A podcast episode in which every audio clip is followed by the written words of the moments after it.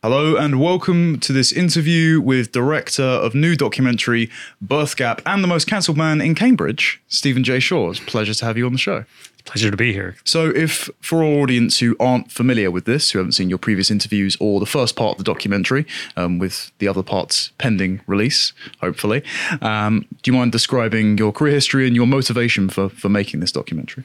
Uh, historically, um, I, am a data scientist. That's what we call people who are into both statistics and computer coding. It's what I've done for most of my career. Um, seven years ago, I was working on a project doing forecasting, actually in the automotive industry. Uh, my company's based in the US, although I'm originally from the UK. Um, we do a lot of forecasting.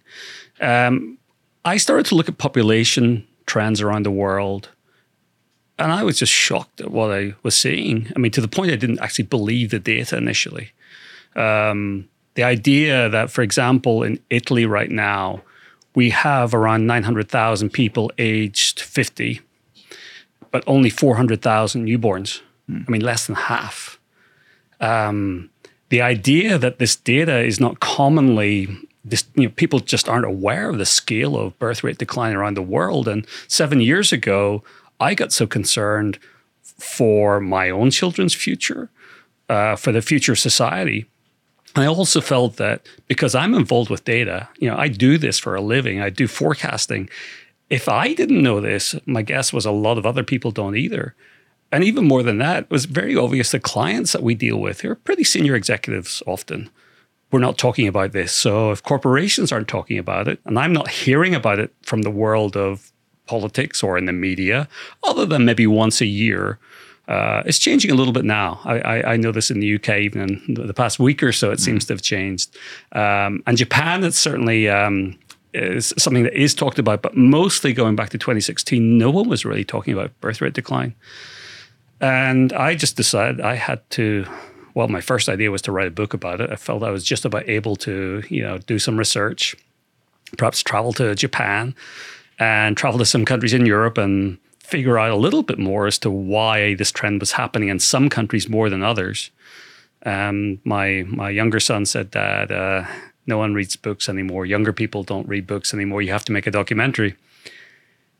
And at that point, I was like, well, that's not me. You know, there's just no way. I've never in a million years ever considered myself as filmmaking. Uh, you, no.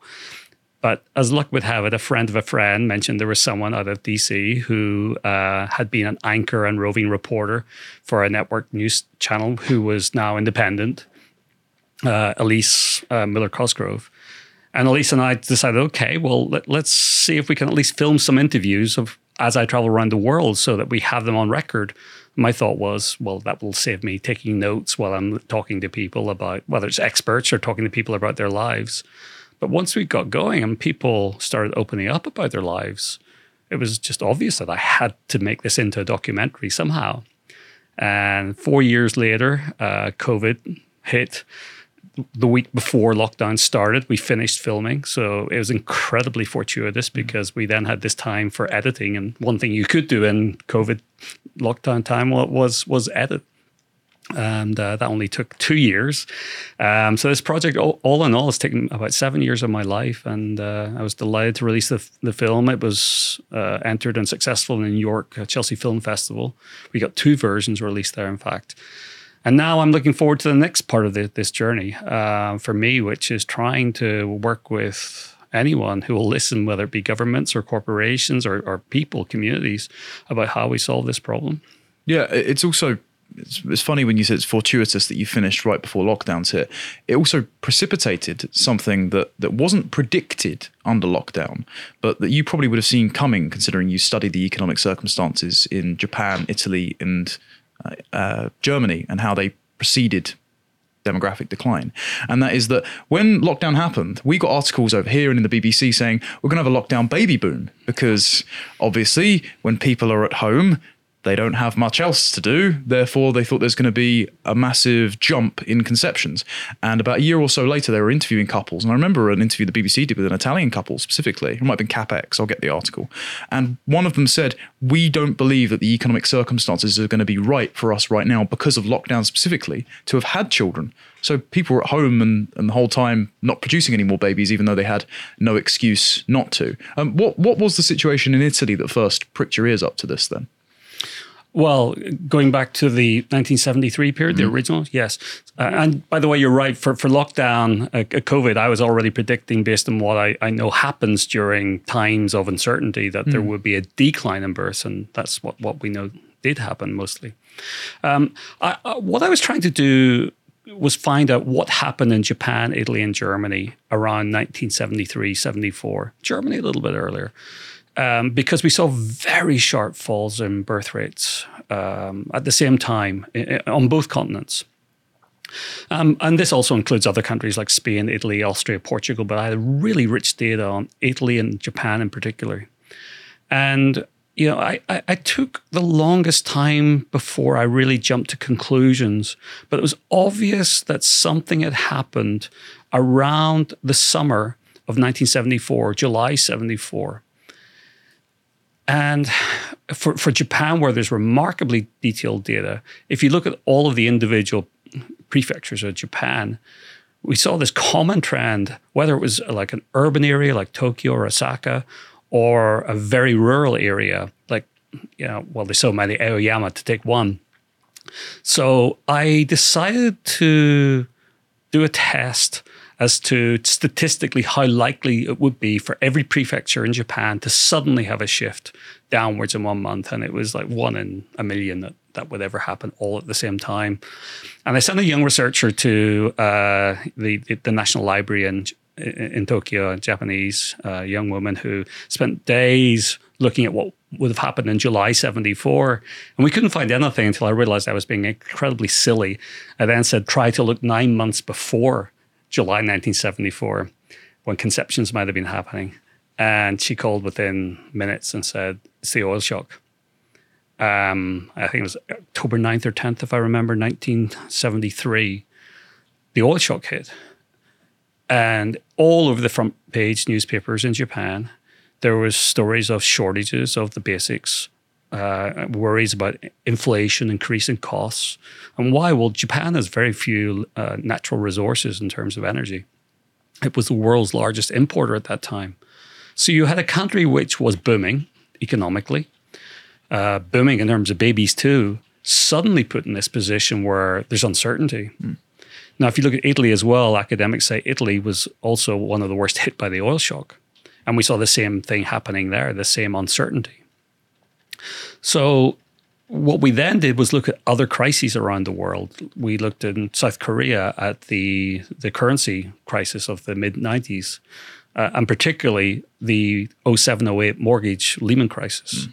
And we saw every time there's a crisis like this, we see a huge shift in birth rates.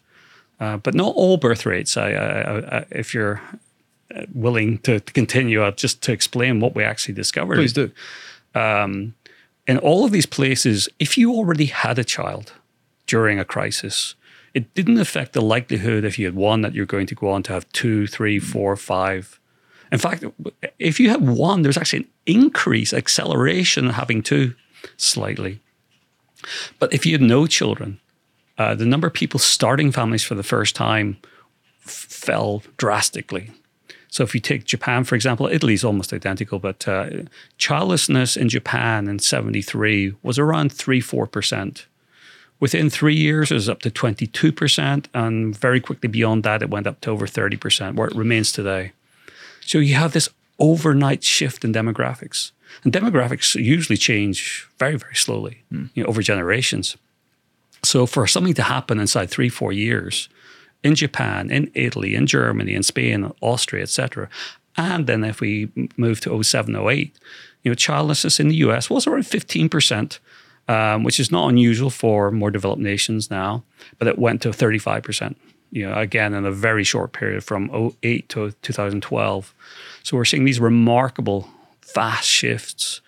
And what that relates to um, is a delaying of parenthood. It's not people deciding, oh, we don't want kids. These are people who were planning to have kids. We know that because you don't get shifts so quickly en masse, people deciding not to have children.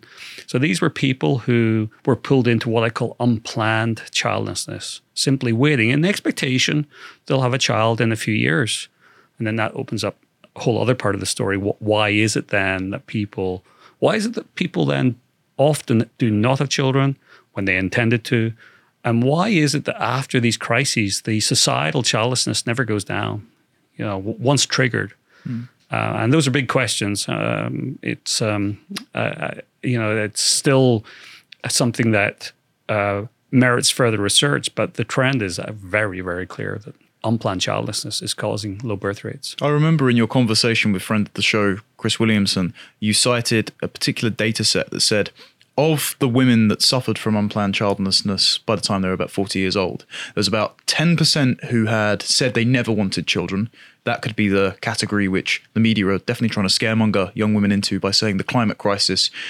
If you have too many babies, you're going to increase CO2, therefore it's irresponsible to bring a child into the world. That number hasn't really shifted from that 10%. There was another 10% who tragically had fertility problems. Um, I suppose we can talk about that later with the WHO findings recently, which is quite worrying. But then the rest of the 80%, they succumbed to unplanned childlessness of where they'd always intended to have a child, but they cited economic conditions or not finding the right man at the right time or just never getting round to it. And so it is quite disturbing to know that people's best intentions are being waylaid uh, through poor planning or through unforeseen circumstances, and that they're ending on en masse up very, very lonely. It, I think you're right to be concerned about this epidemic. I mean, I, I can only speak to personal experience. I'm 24, and looking at the post lockdown inflation in the UK, looking at the high rates of mass immigration, which is a, probably about the only time before this week, which I'm sure we'll touch on later, where you heard about birth rates. It was always the justification for the need for immigration. Um, looking at the knock-on effect of that for housing prices from since 1997 house prices have gone from three times the average income to 12 times I, one of the main things I want to do in my life is is be a dad, and your documentary has actually accelerated my timeline. But it it you do get a crushing weight of okay, how am I going to afford a wedding? How am I going to afford a house deposit? Inflation's eating away at my savings. It, it puts you on a clock and it, it is pretty harrowing. So I'm, I'm not surprised that lots of people are, are feeling this way. Uh, the, the immigration angle is actually an interesting one to go down because in, in your visits, you didn't just go to Western countries. You went to a, a, lot of undeveloped countries where most people would think that the birth rates are a lot higher. And that's why we can import lots of people from those countries to, to make up the, the shortfall of the labor force. Do you mind talking a little bit about that? Because that was very surprising. Yes. So the whole immigration question, of course, it's up to any individual nation to decide what the right immigration levels are. What I would say, from a really purely almost mathematical point of view, is that immigration can never be the solution to the birth rate crisis. Um, um, so maybe I could cover that first because I think it's important. And by the way, I'm, i consider myself I am an immigrant. I actually live in Japan now. Mm. I've lived in the U.S. before. Uh, family members, if you knew my history, you know, immigration is something that you know I think is important in uh, in certain numbers. But the idea that you can replace the babies that you're not having with immigrants, well, maybe you can. But um, what what happens? And I think it's universal is either in the first generation or by the second generation, immigrant families are having the same number of children on average as the original domestic uh, population. So you get a situation where very quickly the uh, birth rates are, you know, back to where they were. In fact, they rarely go up at all. Then those immigrants, of course, get older and need supported. So what you then need is more immigrants and then more immigrants mm. and more immigrants. And mathematically, that will never end. You know, it's not as if immigrants are balancing the birth rate mm. at all. Now, um, can immigration play a role in balancing this? Yes, sure, but it's not the solution. You need a solution first, and then you need to perhaps look at immigration as a way to, you know, balance things a little bit quicker than they might otherwise have. No, no that's just coldly from a mathematical point of view. What I found um, did surprise me. You're right. I went to Nepal. Um, now, Nepal's overall birth rate, the average number of children per per woman, is now at or below replacement level. So it's down to two. It was, I believe, seven, you know, 20 years ago, and an incredibly rapid transformation has happened there.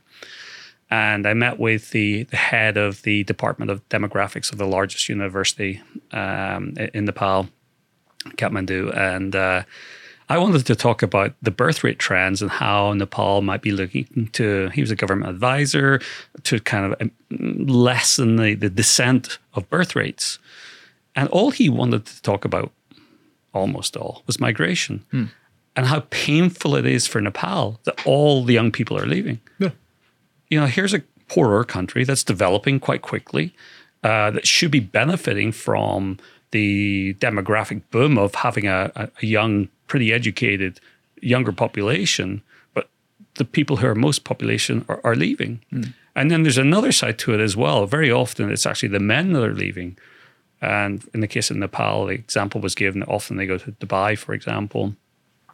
And the young men either are not married, which means there's another young woman in Nepal that you know, he, he might match with who's waiting and not having a family, or they are married, but the young man is getting three weeks leave per year to come back and try and think of creating a family in three weeks once a year. So you have this rocketing childlessness in Nepal. And we went up with the Himalayas, uh, well, three hours by drive. So, of course, nowhere near the top, but still up into a very rural region. And we just saw these old people sitting on their own, just doing nothing, just looking forlorn. And um, the conversation in those villages were that, um, yeah, their, their children had gone either to the cities or overseas. And yes, they were getting remittances, they were getting some money back, but these older people, often women, given women live longer, were it's not the money they needed. You know, it, it, it's it's family, it's community. So the heart of the community of these small villages is being torn away.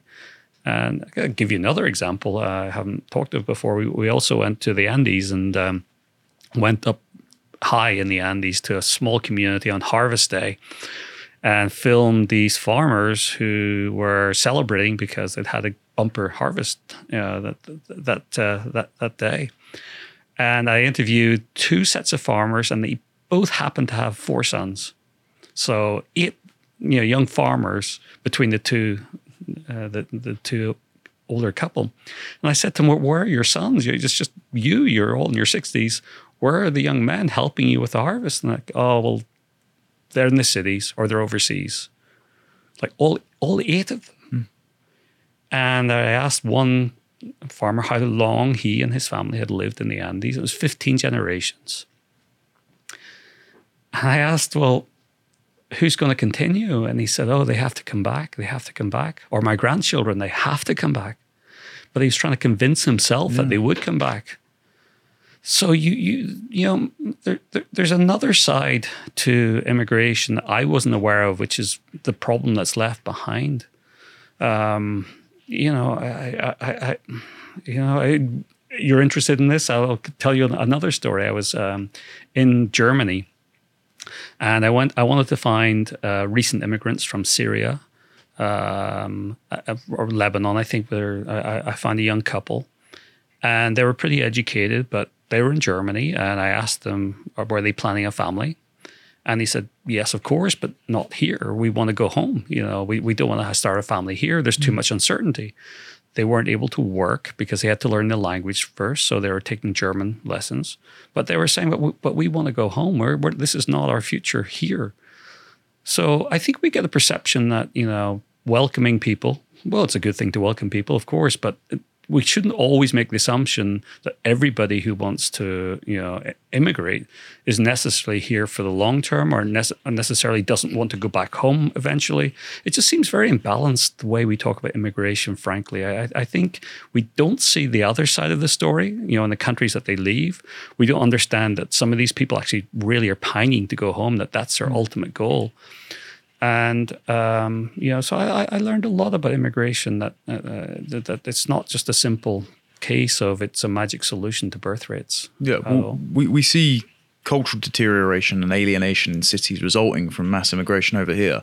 But you're right. One of the one of the saddest things, particularly with that example of the farm in the Andes, is that the current paradigm of materialism, you know, constantly importing people to make up for low birth rates and expediently having the incentive to do so because an adult registers on a GDP sheet, whereas a child doesn't for 18 years, that that affects us majorly. But there are intangibles that are lost in the gaps, not just the development of developing countries, but if they've got a more agrarian relational economy, well, then you've decimated that inside a year by having nothing to hand these lands these professions off to down the generation. So you're destroying their culture just as much as ours, just so you can register it on a bar graph rather than having some long term thinking. And that's pretty tragic. One of the most alarming things that, that you did was go to India, Bangladesh, sub Saharan Africa, mm-hmm. where most people think, okay, because the UK is drawing lots of immigrants from Asia and Africa at the moment, that they're going to be endlessly abundant supplies of human capital because mm. their birth rates much higher. Mm. And the really alarming thing you found was actually that India and Bangladesh are on the same demographic trend yes. of sub replacement birth rates. Yes. So uh, India, I think, is a great example um, right now because it has effectively just now become the most populous nation on earth, having mm. overtaken China. And its population will continue to increase up to around 1.7 or 1.8 billion people, but then it will stop and it will fall. The great thing about demographics is you can actually see pretty far into the future, two, three, four decades. Um, you know, for example, if you want to know how many 80 year olds there might be in the year 2100, you just need to look at how many births there were globally in the year 2020. Those people mm. are already born. Of course, not all will make it to 80, but we have a pretty good idea. So, looking a few decades in advance is something that we should be doing more often. And if you were to look at India, you would see that the actual net total births has been falling quite sharply over the past 10 years. Birth rates there are already down to replacement level, 2.0 or less per, per woman. And what was shocking to me is if you look at states in India, in the south and northeast, they've got birth rates as low as much of Europe, you know, 1.5, 1.6 children per woman. You see the exact same effect happening inside India. Mm as is happening in the rest of the world. So for me, I'm really worried about India 50 years from now. If 50 years from now, India is going to become the next Italy or Japan with a burgeoning number of older people to support and a shrinking number of younger people. It's the same trend. Mm. Uh, Bangladesh is also incredible. Um, you know, it did go from seven children down to two in only two two and a half decades and it's continuing to fall. So we see all of these n- nations. Uh, Sub-Saharan Africa, same trend generally, but at a slower pace. Mm. Um, I like I like to compare this to a roller coaster, where countries who are over the, the top of the you know the the tracks, right in the front car, you've got Japan, Italy, Germany's pretty much there. Uh, you know, Spain, Italy, South Korea, yeah, they're absolutely at the front. Then you've got the UK, US, uh, a little bit further back, but not that far back. Um, and in between those, Canada actually is really quite surprising, close to the front. Then you're going to have India and you know, um, yeah, Bangladesh, Nepal, a bunch of countries that are you know we think of high birth rate, but actually Brazil as well, you know, quite quite shockingly low. Then you have sub-Saharan Africa in, in the rear car but they're on the same trend. We can see the same patterns emerging there. So, for example, in sub Saharan Africa uh, in recent decades, the average woman has been having one fewer child every 15 years. That, that's a big drop. But some countries like Malawi, um, Ethiopia, women are having one less child every 10 years, which is remarkably fast. Mm. So we can see sub Saharan African countries on the same trend, I'm estimating that by 2050, a number of countries in sub Saharan Africa will be below replacement level as well. Some are slower. Uh, Nigeria is falling by one child every 25 years.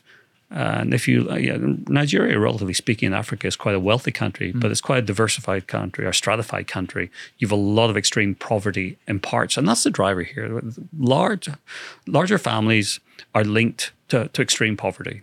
If you need a child um, to go and fetch water because it's three miles away, mm. and otherwise your family's going to well starve or um, go thirsty, you're not thinking about contraception. You're not thinking about you know global birth rate issues. You're thinking about survival. once you put uh, flowing water into a village, once you put a school, there's a complete flip of prioritizations for families. It's all focused on education as, as, as much as you can for probably two, maybe three children. So, um, you know, I, have little doubt that there's still challenges of extreme poverty in, in parts of Nigeria. There clearly are, but the trend, if you just look at the data, directionally, um, the world's getting wealthier, the world's getting healthier, um, family sizes are going down everywhere.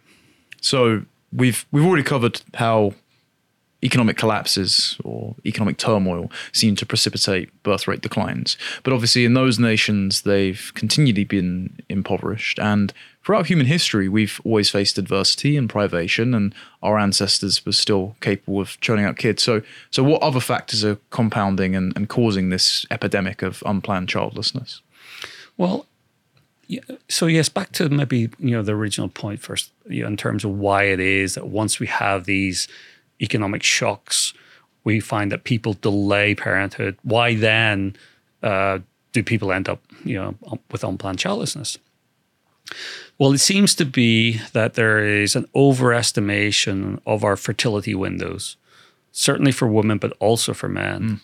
Um, so I asked uh, people in a survey, at what point in time do you think, uh, this is to, to, to young Americans, uh, American, yeah, young American women, probably in their 20s and 30s. At what point did they think that they had a 50 50% likelihood of ever becoming a, mer- a mother if they, if they had no children? And the most popular answer was 40. If, if you didn't have a child at 40, it would be 50 50 whether you ever became a mother or not. Mm. Uh, the real answer is 30, not 40. And this is this is near global. Mm. Uh, there's one country that's an exception. Um, so on an almost global basis, if you have not had, as a woman, your first child by age 30, you've only a 50% chance of ever becoming a mother. The exception is Israel, where it's 31 and not 30. So it's it's almost the same. That that when I heard that in the documentary, that is one of the most staggering statistics that that hit me, especially because as we've covered recently, and as was Miriam Cates MP mentioned in her speech this week, citing unplanned childlessness by word as well. Um, she's also viewed our show before, so I suppose we can credit you for that. Um, 52% of women in the UK have reached 30 with no children. Yes. So that's 52% of the population that now have a 50 50% chance of ever having children. Yes. So if you say 52% of no children, half of those will never have, that's best case. I, I think um, there's some banding of age data when it comes to births. So mm. I have to look at whether it's 30 or 29 or 28. I think in the UK, it's actually more closer to 28 than 30. Right. So um, yeah, we are looking at societal childlessness of around 32% in the UK right now, and that's increasing. So oh, so so why why is it that you know where where it's only 50% chance likelihood? Fertility is not the biggest factor. It's it's related to it, but the biggest single factor is not having a partner at that right time. So you may prioritize, rightly so, your education, rightly so, your career, but always with the assumption that when you're ready, you'll have a partner to have a child with. And it so happens that very often that's not the case. You're 32 and you've just had a breakup, or you haven't found the right person yet or you've got a divorce, or your partner's not ready to have a child. It's like, well, maybe next year. I need to do something more career wise, or let's travel a bit more. I've experienced that personally. So yeah. yeah. It, so it's it's hard to align those things, and if you then you know bring back in the fertility question, um, you know, for women first of all, um, there, there's several factors. Um, the documentary uh, covers this. Uh, there's a, we interviewed Kim Kardashian's fertility doctor, and he's these starbursts, little sweets. Um, you know, the candies are yellow and orange, and he describes good eggs and bad eggs. That a woman, when she's 20, it may be that two out of five eggs are bad eggs, meaning they will not develop into a healthy baby. Um, and you know, that's a 20 year old. You take a 45 year old, it's more likely to be four out of five. Uh, very rough estimates, but you know, the quality of the eggs reduces over time. You know, people may not know this, but a, a woman is born with all her eggs. She does not create more eggs um, throughout her lifetime. And something else happens. The quantity of eggs falls sharply as well. So you have this double factor of reducing quality and reducing quality of eggs. And when does this happen? It varies. I mean, it can be quite, you know, some women, uh, you know, in, in, their late 20s may already be on that curve. Others, of course, you hear of stories of occasionally people having children very later, but those are quite rare stories, though they do happen, thankfully. Um, but something else happens as well the ability to carry a baby to term um, deteriorates as well. And there are some harrowing scenes in the documentary where you know we we meet people who were unable to do that. You know, they went through IVF, which is also a highly complex procedure involving mm. lots of hormones. So I think we're you know we educate people on so many things about biology, I guess, about, about the, the, the planet. Maybe not enough things, but this is one thing that should be paramount. That you, you, you, high school, college people should be fully aware of mm. fertility windows. Um, let me talk about men briefly here too, because they're often f- forgotten. Uh, it, it's it is unfortunate. We've got so much data on women because you know it's it's easy to measure. You know, anytime um, a woman has a birth, you know, there's so much data recorded. Um, IVF treatments, that's all recorded. Men, there's just less data around. So we often talk about women, but really we, we have to talk about women and men. In the case of men, men do also suffer fertility problems. But there's another factor that hadn't dawned on me um, that as men get older, technically they may still be able to have a child, but they've got to find a younger woman to have a child with. Mm. And they're effectively competing with a younger version of themselves mm. to try and find you know, a woman in that window. So as you get older, unless you're particularly successful, wealthy, rich, famous, um, it gets harder and harder. And I've seen how men turning 40 suddenly can find it harder to get dates. You know, everything was going greatly at 30s, no rush, no rush. And I think, uh, you know, men also vastly overestimate their ability to, to kind of find someone. And there actually are more childless men and childless women. Mm. That's because some men uh, you know, marry twice and have children with uh, more than one woman. That happens more commonly than a woman having children with more than one man. So it's actually harder for men than women. So we, we have this fertility challenge. So let's come back to unplanned childlessness. I think a big part of it is people not fully understanding fertility probabilities. You know, that's what it comes down to. Fertility challenges might be a better way to say it. But let's go back to the oil shock, the mortgage crisis what is it that's happening that make you know why is it that these crises can lock societies into these higher levels of childlessness? And i can only assume it's that people decide to spend a little bit longer developing their careers traveling. In fact that's what i heard from people all around the world that that's the priority.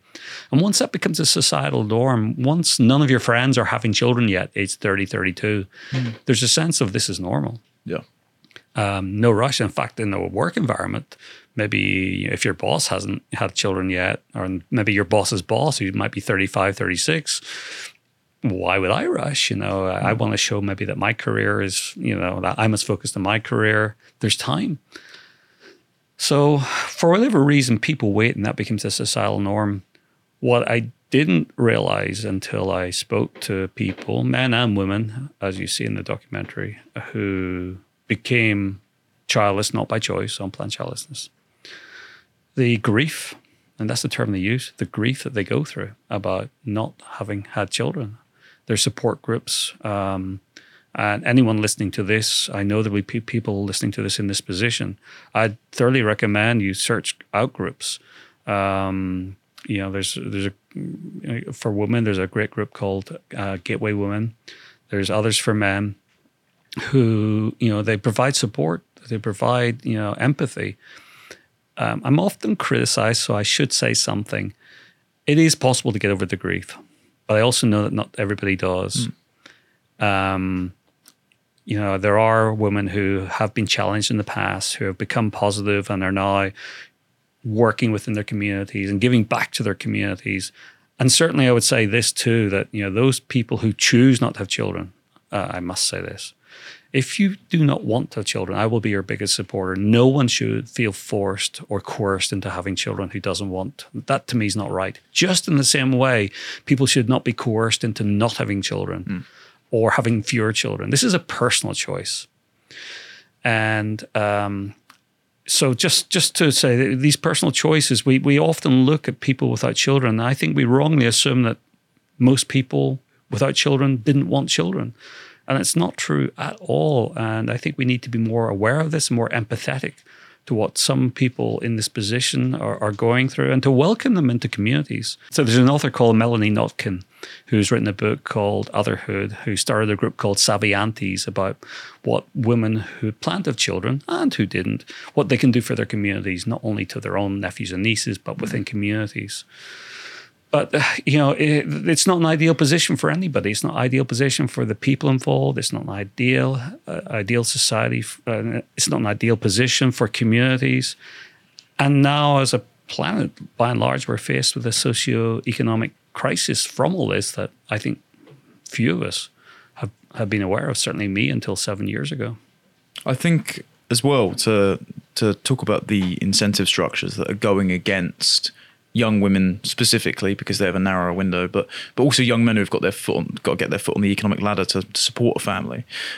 Most households require two incomes. Now the government, specifically in the UK, is trying to emulate the Nordic model and increase uh, amounts of state-funded childcare to try and get a boost. And I know from Miriam Cates' speech, and also I believe you focused on this a little bit in the documentary, that this might provide a tiny temporary boost, but one, arguably, from the research I've seen, at the expense of a child's ability to, to form long term attachments and, and sometimes even their lifelong success and intelligence level. But also, it's not a long term fix. Again, it doesn't, it might provide a temporary boost to some people who, who want to have kids and, and they feel it's more affordable to put them in a nursery and go back to work, but it doesn't necessarily it doesn't necessarily increase the amount of of people having children or even those people having more children because it doesn't make it affordable. Um, I don't know if you have any thoughts on those policies by any chance. Well, I have a, I do have thoughts on policies generally, and that is that they don't work. Mm. Um, you cannot point to any policy and say consistently, anytime you do X or Y, you're going to get a sustained long term increase in birth rates. There's some isolated examples, at least for periods of time, but mostly it seems to be temporary uh, boosts. For example, uh, Sweden's often cited here as having uh, had a series of family friendly policies which have been successful. But if you look at the data, you do get a boost in the short term, but then you get a decline, and the decline takes you down lower than where you were in the first place. So what most likely has happened is you've pulled forward, you've accelerated you know, the timing of when people were going to have children. Hmm. They were going to have children anyway, so why not take advantage of, of this policy? Um, and the policies that you look at that might be be considered partially successful, they take you nowhere close to getting back to long-term stable uh, populations, which require an average 2.0 surviving children uh, per woman. Um, and unless you get to that point, you know, you're, you're on a long term path or maybe short term path to, yeah, the end of your civilization. I mean, that's what we're faced with right now. There are civilizations right now that are on the brink. I mean, I, I, it's a stark thing to say, but it's a reality. Yeah. Do you do you think this is us being a victim of our own material prosperity in a sense? And is it that the incentive structures may not be necessarily rectified by policy, but there needs to be a sort of mindset change or a philosophical change or more information given to to make that conscious choice earlier. Do you do you think there's there's any way in which there can be material incentives to to stabilize it, or is it work like yours that needs to better inform people to make that choice?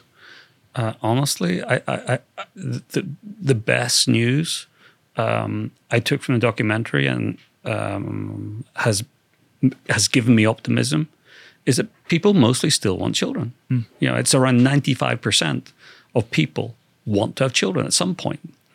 And when I have screened the documentary, particularly to younger people, um, including the group at Cambridge University, we yes. had we had the uh, clandestine meeting after the event was cancelled.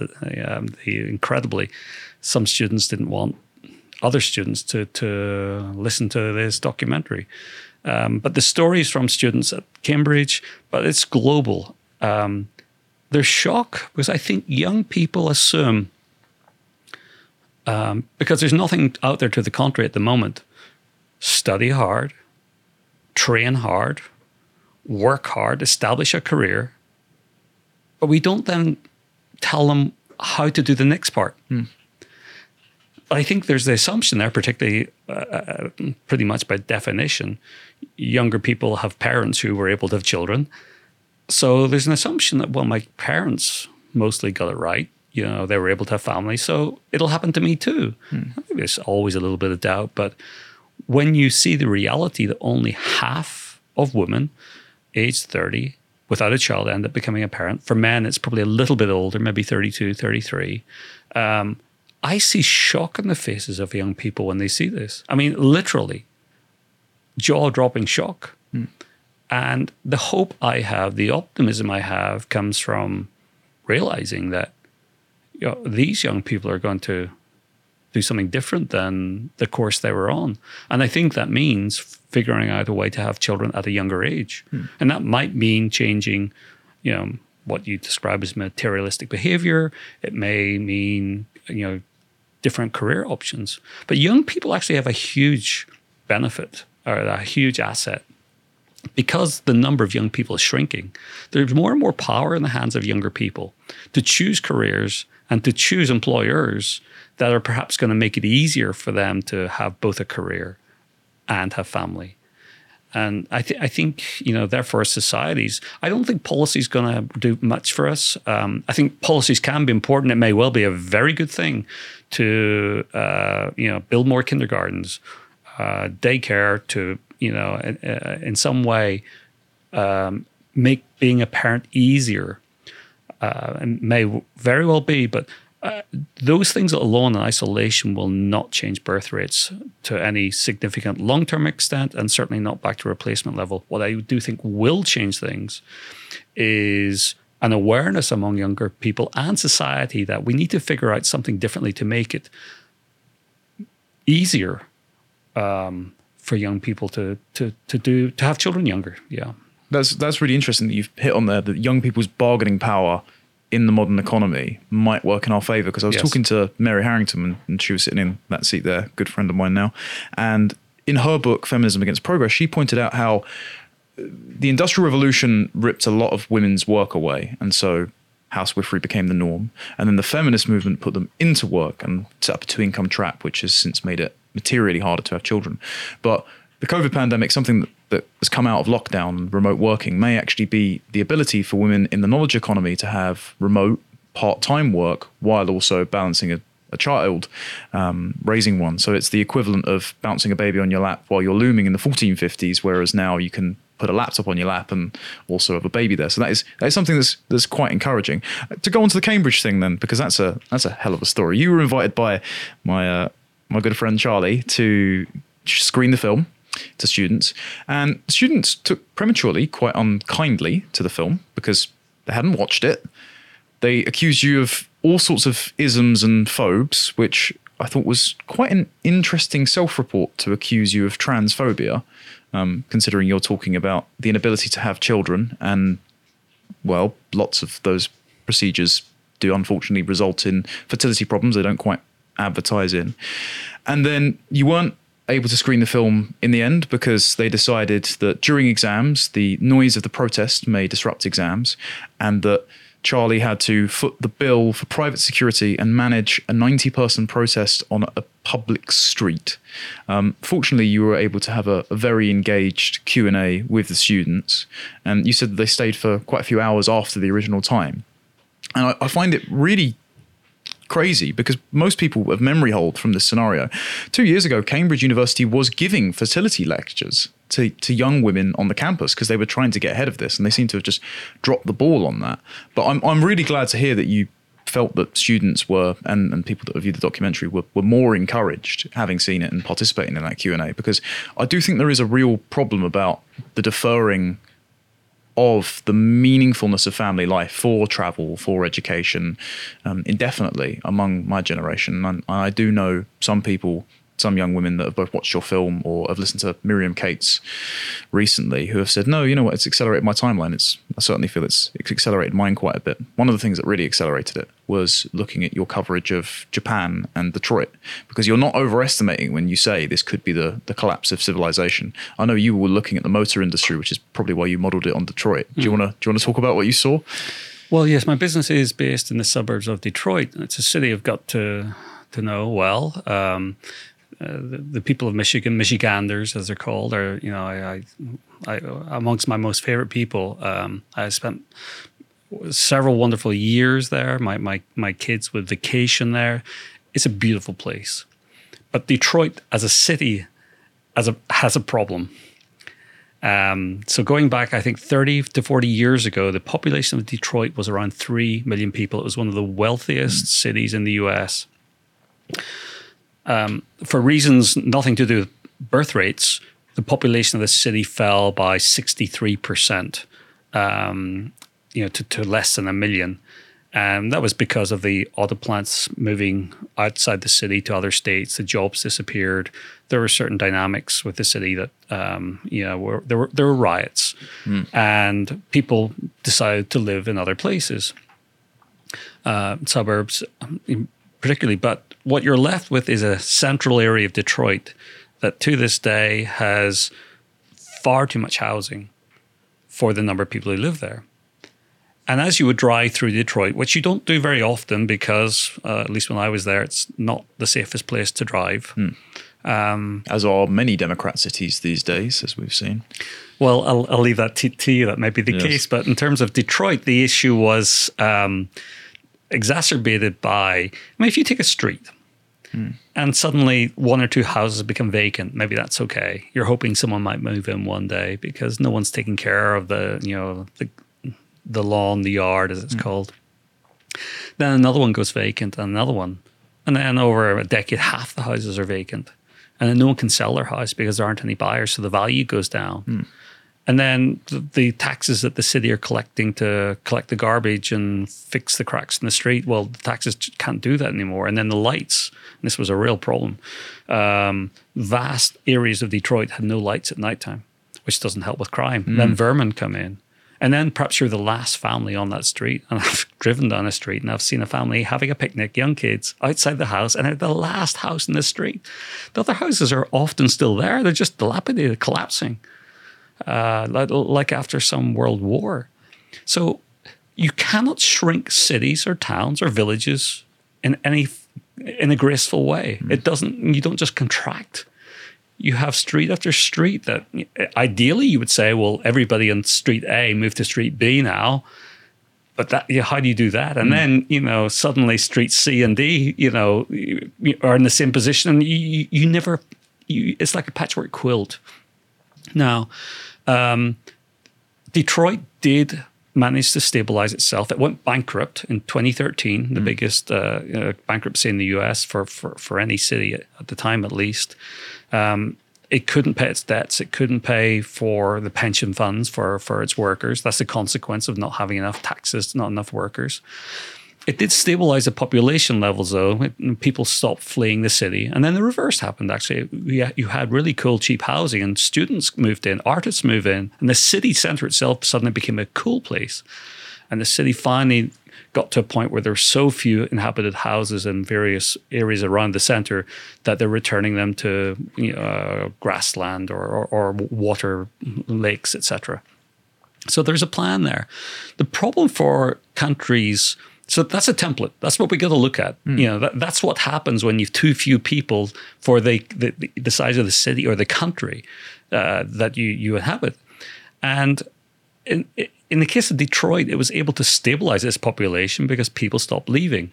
Different problem. Falling birth rates. We're nowhere close to stabilizing birth rates. Mm-hmm. So let's, I mean, take Italy again.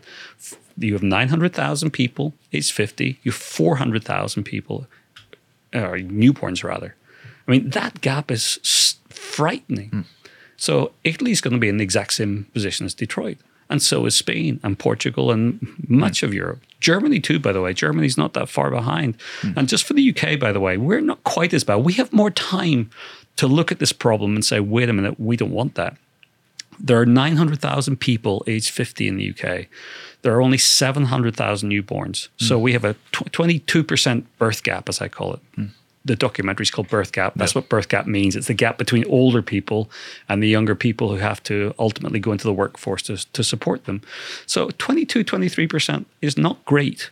France is similar, but every other country in Europe, you're looking at a much more dire position. So I, my hope for the UK would be that it you know starts to look at what's happening in much of the rest of Europe, in Japan and South Korea, and say, wait a minute, perhaps we need to be doing something now before this gets out of hand. We we only passed that threshold in, in 2020. That was the first year where there were more pensioners than the newborns. So it's dire, but there is still a little bit of time. I, one of the scary things uh, when you think of Potemkin villages in the Soviet Union or, or North Korea, or those giant tower blocks that are built and then pulled down by the Chinese state because there's not enough people to inhabit them, but they, they still want to register economic activity on their balance reports. You, you think that's that's laughable, but you use the example of Detroit that we're going to have mass uninhabited housing um, eventually because I, I think the stat you use, but 2050 there's going to be 800 million who su- people who succumb to unplanned childlessness. That's horrendous, and and I know you. I believe you're living in Japan now. aren't Yes. you? Yeah. Uh, one of the most harrowing examples you used was the elderly people in Japan who are, who are utterly sad. I've heard uh, harrowing examples where some Japanese pensioners will commit minor crimes to go to prison in order to have some sort of human connection and better healthcare. Uh, you were talking about rates of Japanese pensioners suicide at one point in the documentary. Yeah. That's unimaginable. I mean, Well, you know, uh, yeah. So it's it's a side that we don't see because you know w- what we have now, and I also filmed something very similar in Germany. Um, are older people without families, particularly women because their partner most likely dies younger, who are living alone and rarely leaving their homes. Um, uh, so we, I really worry about this, you know, humanitarian crisis of elderly people and loneliness. I mean, the mental health issues around this. So the place in um, Japan, it's actually a suburb of Tokyo called Takashima Daira. So it's in Tokyo, and 50 years ago, these 10,000 apartments were built there. 10,000 for the booming economy. And my Japanese language teacher, she's very patient. I'm so bad at Japanese. She told me one day that she uh, was brought up in one of these, you know, the, these apartments, and I couldn't believe because I'd read about this particular huge co- complex, and I asked her if she had been back, and in 30 years she'd never been back. Her family moved away. I think when she was 12 years old, her friends moved away, and I said, "Okay, let's go." And uh, you see that in the documentary, and that's real. It was for the first time you see her joy at going back. Like almost, she was skipping at one moment, you know, remembering her childhood playground, and then she turns around. And it's like, where are all the stores? Where are the shops? What's happened here? And the realization that this is a ghost town now.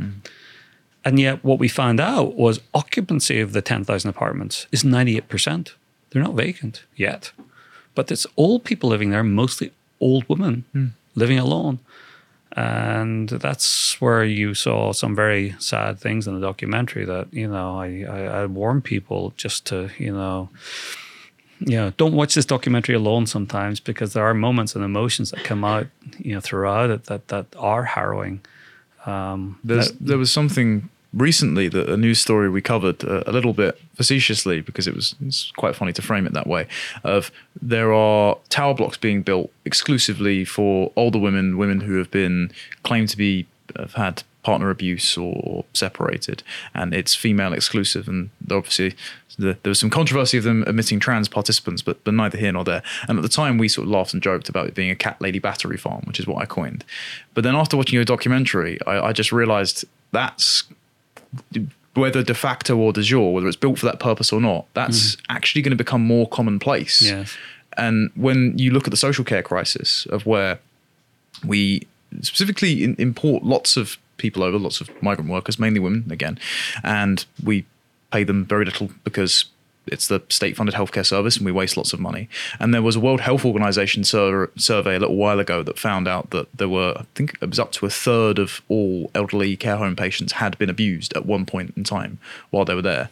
you're thinking, okay, again, all the structures both are going against you having children, but as soon as you're old, you if you're not being cared for by family because you're not having one, you're likely not just going to die alone, but you're going to have a, a very lonely and, and, possibly painful last few years. It, it's it's not trending well at the moment. It's it's really quite worrying. Yeah, and a you know, counter argument I get sometimes is that well, we shouldn't be having children to look after us when we're old. I don't think I've heard anybody say you know, oh, I had kids because I want someone. But it is a reality that without community, hmm. without relationships, you know, life is hard, especially when we're older. And you know, studies bear that out. That relationships, I think, are one of the most uh, important things for longevity and happiness later in life. Um, so certainly, you know, I don't, I don't think anyone looks at kids as future carers, although that may turn out to be the case. But what I do worry about, you know, for example, what I saw in Germany was how people were treated in care homes if they had no family. Um, you know, there's a scene in a crematorium where the funeral director won't talk to me in the end because he he's been told not to tell the story. But what I know he had noticed was that the, you know, the, the bodies of the deceased, if they'd been in a care home without family, were malnourished, malnourished, um, you know, and showing signs of markings where they'd been ta- tied down in beds for extended periods. And he said that was only for the people without children. Yeah. And and we can see as well the, the rates of COVID death in nursing homes, for example. I mean, with, if you put lots of elderly, vulnerable people with rationed resources in one place, and then you have an illness which ravages through a certain population that's susceptible to it, I mean, you're of course you're just going to create a death factory essentially. Mm-hmm. and so making more of these structures mm-hmm. not very healthy now something that's come across this entire time in all of your interviews in your documentary um, in fact you're sitting across from me now you seem like a really compassionate guy mm. very temperate very like so. very very modest as well as people talk to you and so the hysterical reaction that the cambridge students have had to you is very strange but also I know that there's going to be members of our audience, and we've we've spoken about how our global power structures are, are very averse to human freedom and very averse to human beings in many respects. You get that really misanthropic climate narrative being trotted out. I know there's going to be viewers typing away furious in the comments up until this point. Why aren't you talking about how this is top down imposed rather than bottom up? Mm. And you open with a, a, quote from Paul Ehrlich, mm. notoriously whose population bomb predictions have been utterly discredited, yet he's still given a platform. Mm. Um, he recently had a 60 Minutes interview, for mm, God's sake. Yes. And then we we have people like Jane Goodall saying that it would be great if it was back to the population of 500 years ago. We've we've had Bill Gates talking about how hopefully with enough prosperity and medicines we can get population growth down. So to what extent is this uh, a sort of top-down policy goal to to reduce population growth? Do you believe that is the case? Well, I don't think it's top top down. Uh, I don't think the world's coordinated enough to you know the Japanese and Italians mm. in 1973 to say yeah. okay us first, yes. and, etc et cetera, et cetera. And to be really clear on that point, this started in Japan and Italy and Germany and other places. And it never reversed itself in those countries. It simply spread slowly mm. across the developed world and now the developing world. So it's a, it's a progression from that time over 50 years.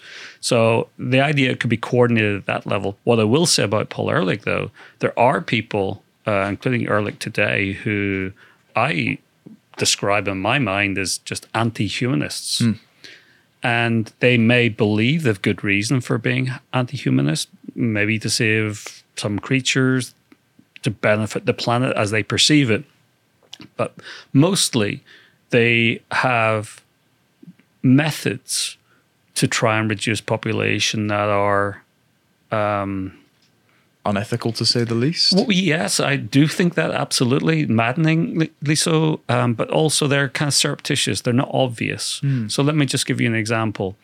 Uh, in the US today, there's a population organization that has trained 50,000 teachers. Um, those 50,000 teachers use materials from the population organization and they teach I think it's three or four million. It's effectively every high school student in the US every year. Mm. The materials are used in human geography textbooks, but not just the US, it spills over to the UK too, and I'm sure many other countries.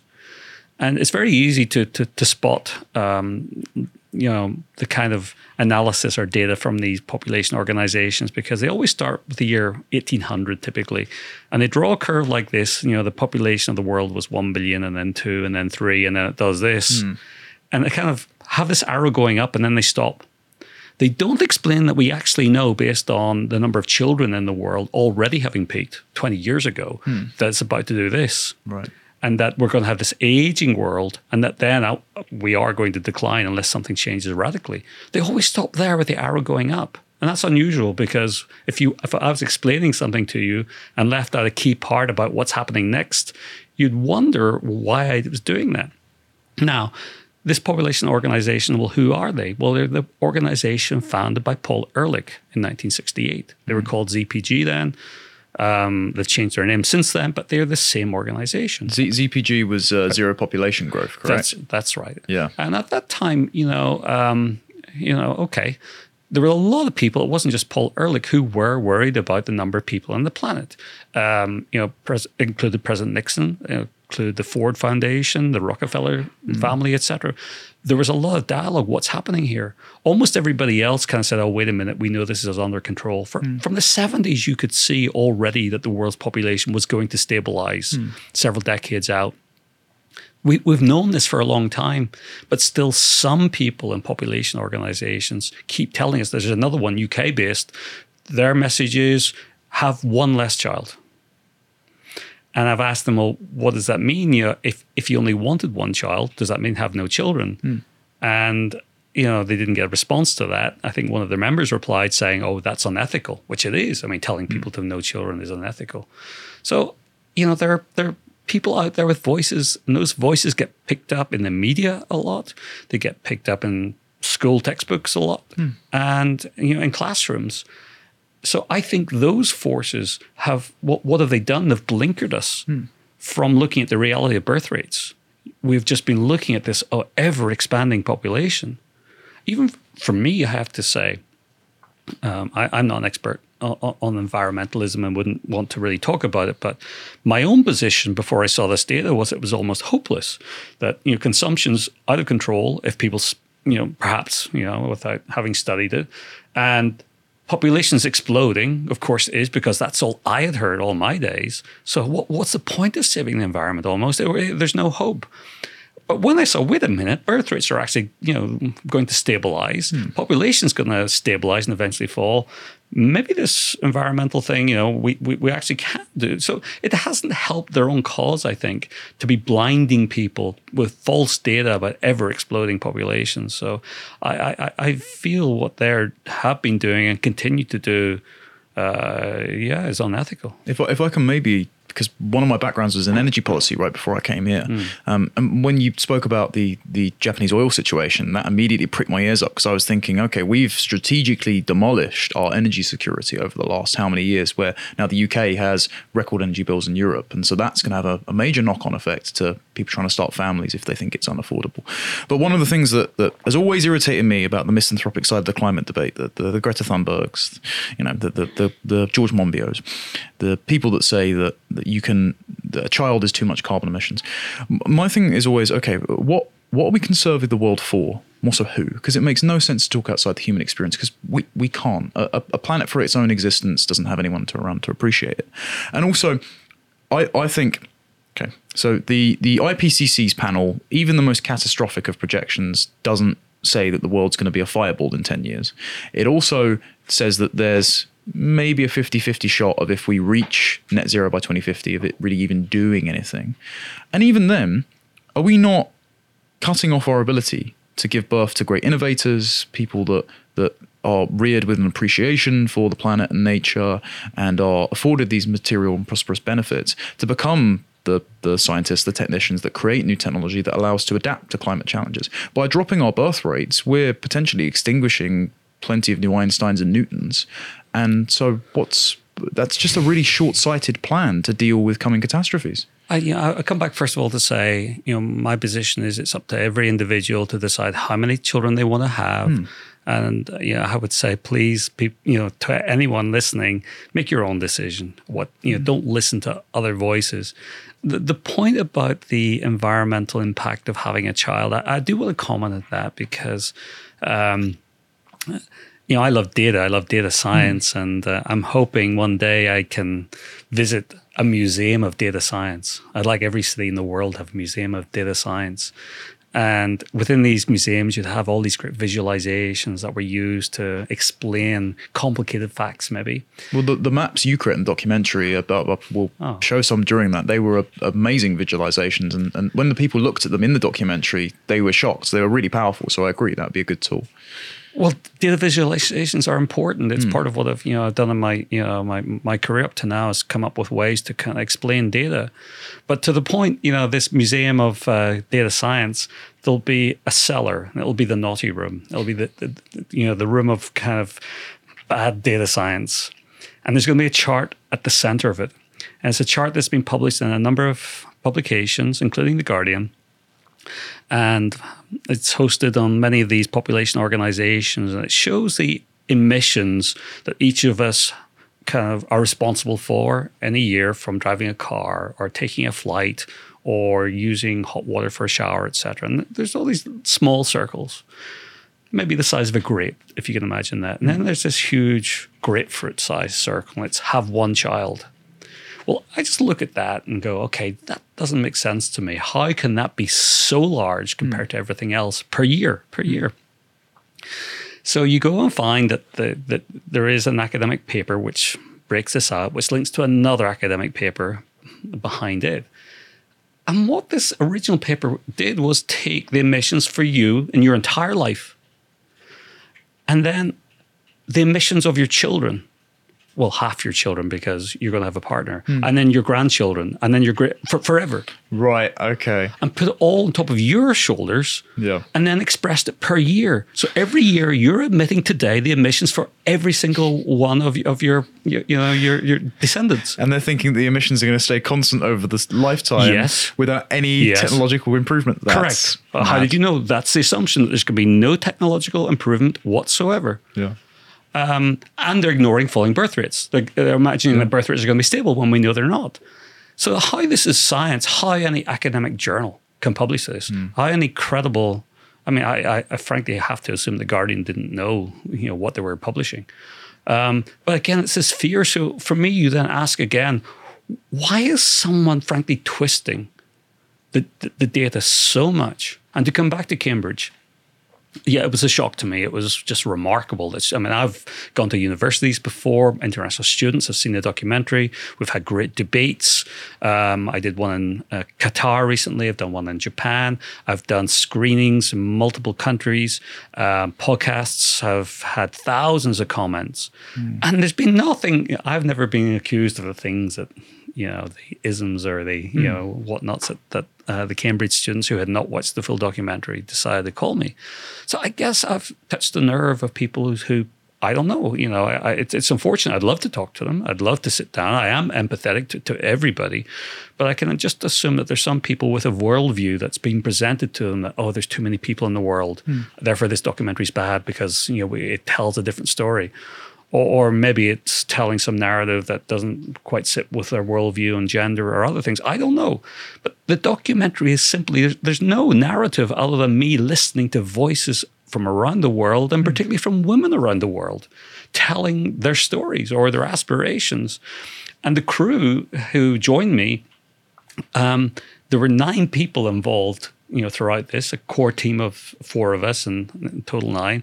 I was the only man. Mm. It was young women who were attracted to this project to want to work on it. Mm. So I feel when the documentary got cancelled, the voices of the crew got cancelled, and the voices of upwards of 150 women around the world got cancelled. And you know, that's just shocking. That's that's not right. So you've given your your message to the people who would rather the information isn't out there, and perhaps the ones that may have been taken in by the false narrative that human beings are a, a cancer on the planet and it isn't worth continuing your lineage. And and man, how defeating that must be to believe that. What would your message be to to people like me who do want children, but see the the impediments in our way, maybe don't have the exact years planned out yet. What would you say the steps that we should take to, to get our life in order and, and ensure we can counteract this decline? I want to dismiss the challenges that people have today. Um, you know, I hear a lot people probably rightly say that I don't consider enough the economic challenges for people today, perhaps like you, who are trying to, you know, secure their life in terms of finances, a home, etc. But the reality is, there's no right time. There's just simply no right time, and I I think it's a case of asking, you know, how important it is to become a parent, and being prepared to make compromises. There has to be compromises. You know, in some countries I go to, you know, you have some countries I go to, you have situations where young couples are, are living with parents. It's not ideal. It's far from ideal. Well, maybe the grandparents can help a little bit with child raising.